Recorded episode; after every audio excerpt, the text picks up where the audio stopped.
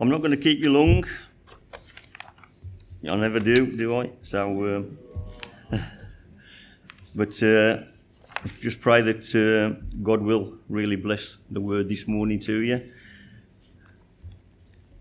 Wasn't sure what to um, what to speak about this morning. Um, while we've been uh, doing the prayer and fasting, I've been thinking about different things, and while I was preparing stuff, I've changed my mind. I don't know how many times I've started doing things, uh, you know, starting writing notes and stuff like that, and then no, nah, that's that's not right. Uh, so I've changed it, and uh, while I was uh, preparing this week, uh, I set, set a day aside. Um, I've set many days aside, and then you know they've disappeared. Um, so I, I, set a day this week and I was preparing, and as I said, I, um, I started and changed it and started and changed it. Um, and then uh, my wife came in with a cup of coffee. See? Good. She looks after me while I'm in the office. And you're talking about an office and being a mess. Yeah, you want to see mine. and so she brought me a cup of coffee and asked how I was getting on, and I said, "Yeah, not not really good." And she said, uh, "Why don't you talk about lions?" Out of the blue, you know, why don't you talk about lions? Don't know where it came from, but there you are. So uh, after we'd had our coffee together, um, thought to lions, and uh, four subjects came into my mind. You know, I thought, well, you know, what do we, what do we talk about, lions? So the first one was uh, was Samson and the riddle that he, he posed at his wedding feast. You can read about that in Judges uh, if you want to. Good story, good riddle. Uh, but you know that didn't seem right. The second uh, subject I came up with was, was uh, the devil, and uh, we're told in, uh, in 1 Peter that the devil uh, roar, roams around like a roaring lion, doesn't he? Uh, seeking who he can devour. The third one was in Revelation, and that was Jesus, who was called the Lion of the tribe of Judah. And uh, then there's the, the, fourth one was Daniel and uh, the lions in the book of Daniel, obviously. Uh, so this morning, just for a few minutes, I want to share just a couple of thoughts from the book of Daniel, because that's the one I chose in the end. Um, so if you turn with me to, uh, to D- Daniel chapter 1 and verse 8, we're going to read a portion of scripture and, uh, and then see what we can learn from there. Daniel chapter 1 verse 8. It says, But Daniel resolved not to defile himself with the royal food and wine. And he asked the chief official for permission not to defile himself in this way. Now God had caused the official to show favour and sympathy to Daniel. But the official told Daniel, I'm afraid of my, of my lord the king, who has assigned your food and drink. Why should he see you looking worse than the other young men of your age? The king would then have my head because of you. Daniel then said to the guard, whom the chief official had appointed over Daniel, Hananiah, Mishael, and Azariah, Please test your servants for ten days. Give us nothing but vegetables to eat and water to drink. Then compare our appearance with, with that of the young men who eat the royal food, and treat your servants in accordance with what you see. So he agreed to this and tested them for 10 days. At the end of the 10 days, they looked healthier and better nourished than any of the young men who ate the royal food. So the God took away their choice food and the wine they were to drink and gave them vegetables instead. And I bet that included broccoli. didn't it?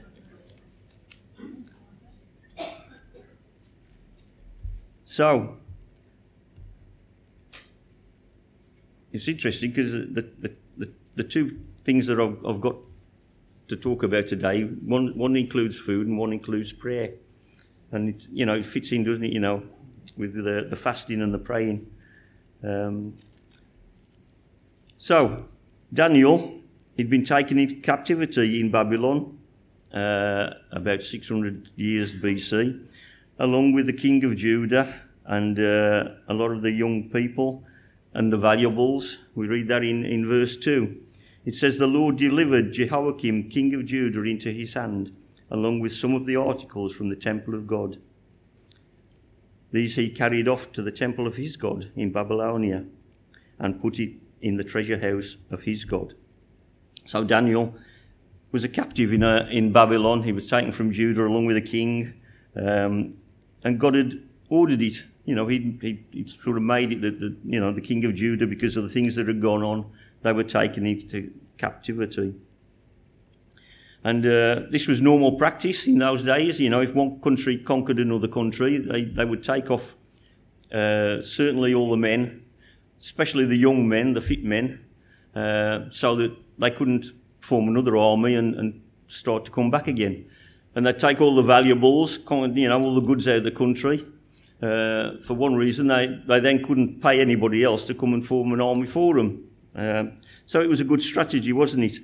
It stopped the, the possibility of any reprisals from that nation.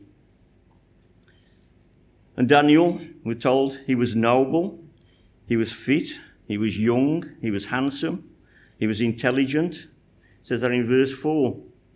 You know, the sort of guy that uh, any father would love his daughter to meet, wouldn't he? You know, he'd got everything going for him. And uh, he was one of these young people that was taken into this, this land. And when he found himself there, he was in a strange land. He got strange customs. They ate strange food, worshipped strange gods. And uh, yet, amongst all of that, he gives us an example of someone who really wanted to serve and follow God and build his relationship and keep his relationship with God. So, what can we learn? First bit from this is, is obedience, isn't it? We can learn obedience. It says he would not defile himself with the king's food.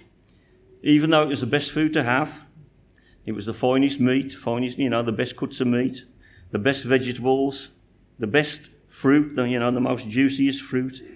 But, you know, it was evident that there was something about it that was forbidden for the Jews to eat it.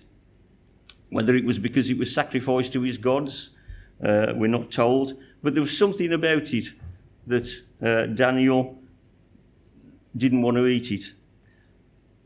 And look how he reacted to the situation. He tried to find ways, a way of pleasing God. You know, it would have been easy for him, wouldn't it, to uh, just do as he was told. You know, after all, he was, he was a slave in a, in a foreign land. He'd got no rights. He'd got no freedom to really do what he wanted to do. Uh, so he could have just done what he was told. And after all, why should he worry about God? You know, God had allowed him to be in that situation, hadn't he? In verse 2, he says that, you know, God made it that the king was going to take them into captivity. So, you know, God had allowed him to be there. So why should he worry about uh, what God thought? Uh, surely he'd understand the circumstances that he was in. You know, he'd put him in that in that land with all these these funny things going on. But the reading says he resolved not to defile himself. He made the choice and he looked for a way out to obey God. In verse 8 it says, um, he resolved not to defile himself with the royal food, and he asked the chief official for, for permission not to defile himself in that way. He was actively looking for a way where he wouldn't have to do that. So, what about us today? What happens when someone challenges us to go against God's word and God's rules? You know, maybe our employer wants us to uh, on the phone tell somebody that he's not in the office when he, he doesn't really want to talk to somebody because of perhaps a situation that's coming up or it's going to be a, a difficult question to answer. And uh, he says, you know, just tell him I'm not here. Uh, what do you do? or if you know there's something you know dodgy going on in the uh, in the office, some some underhand deals going on, um, so they're not uh, you know they're not paying the taxes uh, correctly or things like that, and you're aware of it. Do you go along with it or not? After all, he's he's the one in charge. He's got the ability to to fire you. Um, and at least he can make your life difficult, can't he? Uh, even if he doesn't fire you. So do you go along with it? Or do you stand your ground and say no? And, uh, you know, make them find another way of doing it. What happens when our, our friends or our family want us to go out somewhere on a Sunday instead of coming to worship God? Do we try to find excuses? uh, to go along with them so that it doesn't cause any problems and upset in the in the family or with the friends. You know, maybe we say, well, it's it, it's only once in a while, uh, or it's a really special occasion, uh, or do we obey what God says? It says, put Him first in everything, doesn't He? Is He the Lord of our lives, or is it someone else? You know, Matthew six thirty three says, "Seek first the kingdom of God and His righteousness." and all the other things will follow on. All the other things will come with that. If we put Him first, you know, He'll look after the other things in our lives. The second thing is, uh, is prayer. I'm going to turn over to, to chapter 6. I'm not going to read all of chapter 6. Uh, you can read that yourself. It's a well known portion of Scripture. I'm sure you, you've read it many times or heard the stories about it and it's the account of how Daniel's enemies conspired to have him killed. Uh, I'm just going to pick a few verses out of the chapter as we go along. First of all, in verse 3, it says, He was noted among all the, administ- among all the administrators for his exceptional qualities. Verse 3 Daniel was so distinguished himself among the administrators and the satraps by his exceptional qualities that the king planned to set him over the whole kingdom. He was that good. He, he really excelled himself. We'd already heard he was, he was intelligent, he was young, he was fit, and he'd really excelled himself above all the other people that the king was going to put him right at the top. He was going to, you know, be above all the king kingdom, second to the king. And you can imagine how that went down, can't you? You know, especially with all the local folks around him, you know, the ones that had uh, grown up in the land. You know, he was a foreign slave. You know, he was he was come from you know another land, and yet he was going to be promoted right above all of them. And so they, they were upset, to say the least, uh, and they wanted him out, but they couldn't find any fault in his work. In verse 4, it says, The administrators and the satraps tried to find grounds for charges against Daniel in his conduct of government affairs, but they were unable to do so. There was nothing that could point the finger at. You know, they couldn't say, "Oh, he didn't do that right," or um, you know, he wasn't very good at that. Everything he did was was great, and it was beyond anything that uh, they could expect. So they couldn't find any fault in him with the way that he, he operated.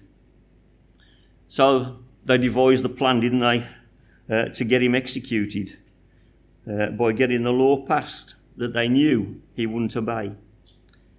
And this showed what a testimony it was, what his life, how a testimony his life was to them. That they knew that if they got a law passed that, would, that was um, something to do with worshipping his God, he wouldn't do it. And uh, that's, a, that's an example in itself to us, isn't it? You know, our lives need to be that testimony as we go along that people know what we'll do or what we won't do and how we're going to behave in situations. And so they knew that if they got this law passed, he wouldn't obey it. And the law was made that uh, if anyone prayed to any other, any other god or anything else other than the king for 30 days, uh, they would be sentenced to be thrown into the lion's den. And they knew Daniel wouldn't go along with this, you know, with this rule.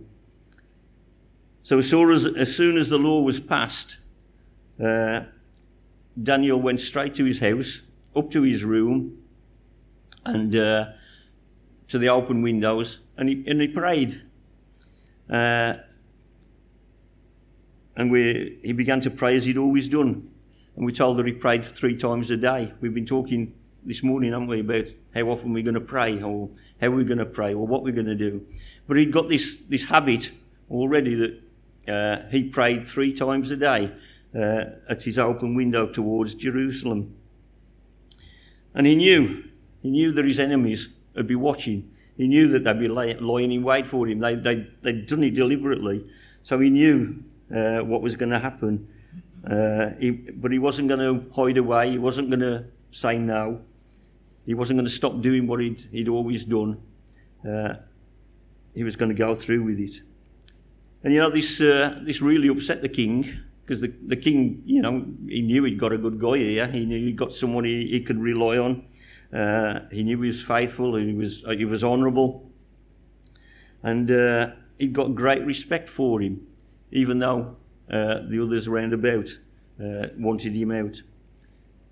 And he tried every way to get Daniel released uh, from the, the, the, judgment that had been made. Um, in verse 14, it says, I don't find it. They came, they came to the, the king and said he, he, he still prays three times a day. And when the king heard this, he was greatly distressed he was determined to rescue Daniel and made every effort until sundown to save him. But he couldn't because the law that he'd made couldn't be changed. You know, their laws, once, once it had been signed and sealed by the king, even he couldn't change it. So he'd got to go through with it. You know, that's a, a similar sort of law to salvation, isn't it? God has set the law that anybody that sins, you know, is condemned to eternal death. Can't be changed. You can't suddenly make a, a, different rule for, for somebody that seems to be good. That's the law, and that's the way it's going to be. Uh, anybody that sins is under condemnation. So, the king had to go along with what he'd said, and Daniel was put in with the lions. Uh, and the king was so distressed about it he told that he, he went, to, went back to his palace and he, he couldn't sleep and he couldn't eat all that night. And uh, at the crack of dawn the next day, he was up and he'd, uh, he went down to the, the lion's den and he shouted to Daniel. Now, I don't know what he was expecting. Obviously, something of Daniel's um, testimony of his lifestyle had rubbed off on the king, and he thought, well, you know, maybe. And so the king shouted to Daniel in the lion's den. And how surprised he was when Daniel answered him back. It says in verse 22 23.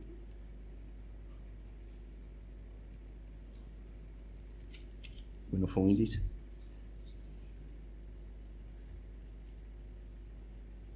Um, Daniel says, My God sent his angel and he shut the mouths of the lions. They've not hurt me because I was found innocent in his sight.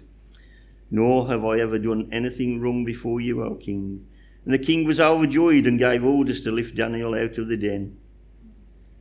And when Daniel was lifted from the den, no wound was found on him because he had trusted in his God. And you know, sometimes that's like us, isn't it? We ask for God for something. And, uh, you know, we've been praying for, for these 21 days, asking God for, for something. But, you know, when it comes, is He going to surprise us? Are we going to. Um, are we going to be surprised at the way God answers that prayer? You know, the king was surprised when, when Daniel shouted back to him. You know, we very often we, we pray for things, we, we talk, ask God for things in our lives, we, we seek Him to do things. And when He does it, we're surprised about it, aren't we? You know, and we, we think, well, no, nah, that, that, that can't be right. Uh, and yet we need that faith, don't we? When we ask, uh, God will answer. So, what about us? We've got great freedom in this country, haven't we? We're not like Daniel. We're not under a foreign foreign rule. Uh, we've been praying for these last 21 days without any hindrance, without uh, any problems from the authorities. Nobody's been come saying, "No, you can't go in there and start praying." Uh, we've got real blessings in this nation of ours with no restrictions. We can come here any day and uh, and worship God, can't we? Uh, and we, we've got no problem about where we meet, when we meet, how we meet, and what we do when we meet. Uh, we've got a real freedom in this land at this time. And uh, we're not likely to be thrown into prison at the moment. Certainly not likely to be thrown into a den of lions, are we, uh, for, for coming and praying? Although even now our society is changing, isn't it? Uh, it was mentioned in prayer meeting on Tuesday night, I think it was, um, how now many people in our nation have got no regard or thought for God, and uh, there's there's more hostility against uh, people and the truths of God when they are proclaimed. So things are changing. But at the moment, we've got this real freedom to do as we, we want in this nation. So, do we pray as often as we can? We've said Daniel had this habit of praying three times a day. Uh, and as Simon said, we were discussing last night how we're going to continue to, to pray, how we're going to bring that into our lives in a, in a, a more meaningful way. Uh, I think Sam said this morning, you know, so often we, we sort of say, yeah, I'll do that. Um, but then after two or three days, he, it sort of falters, doesn't it? We need to make that commitment to God that we're going to pray, we're going to spend that time. However we, we do it, uh, is how, you know what suits you and how you do, and how you put that in your diary. Uh, but we need to do that. We need to make that commitment to God. 1 Thessalonians 5:17 says, "Pray without ceasing." Um, and Ephesians 6:18 says, "Pray in the Spirit on all occasions." And again, in the prayer meeting, somebody said, you know, it seems hard, doesn't it, when you say pray without ceasing? But it's not perhaps physical prayer all the time. You know, you're not going around chanting prayers, you know, all day long. But you, you, you're in that attitude of prayer in your spirit with God all the time. You've got that communication with God at all the time. Although Daniel prayed physically three times a day, the rest of his life was a, a continual communication, a con- continual prayer with God, talking to Him all the time. And uh, that's how we need to be, isn't it? Always ready to hear what He's saying and what He's prompting us to do. So, just to conclude, what can we learn from Daniel? First of all, if you're, if you're not a Christian this morning, then you need to consider where you stand with God. You know, as we said earlier, God has made a law similar to the king's. It can't be broken, it can't be changed, but He has made a way out, hasn't He? He sent His Son, the Lord Jesus Christ, to take our punishment, to take the, the, the penalty for that sin. And uh, if you're not a Christian this morning, you need to acknowledge that Jesus died for you. He took that sin away and uh, seek to follow Him and follow His ways. He paid the penalty for, for all of our sins, didn't he? But if we are Christians this morning, and assuming that most of us here this morning would put us in that category, then we need to obey God before we obey men. Put God's laws first. And then, secondly, we need to examine our prayer life. How often, how much do we communicate with God in our prayer? and let our lives be a daily testimony to those around us. Just like Daniel, the people around him knew what he wouldn't do or what he would do. The folks that we meet with in the, in the street, the ones that we meet with at work, need to have that same testimony, don't they? That daily testimony, you know, the way we live, the way we are. Amen.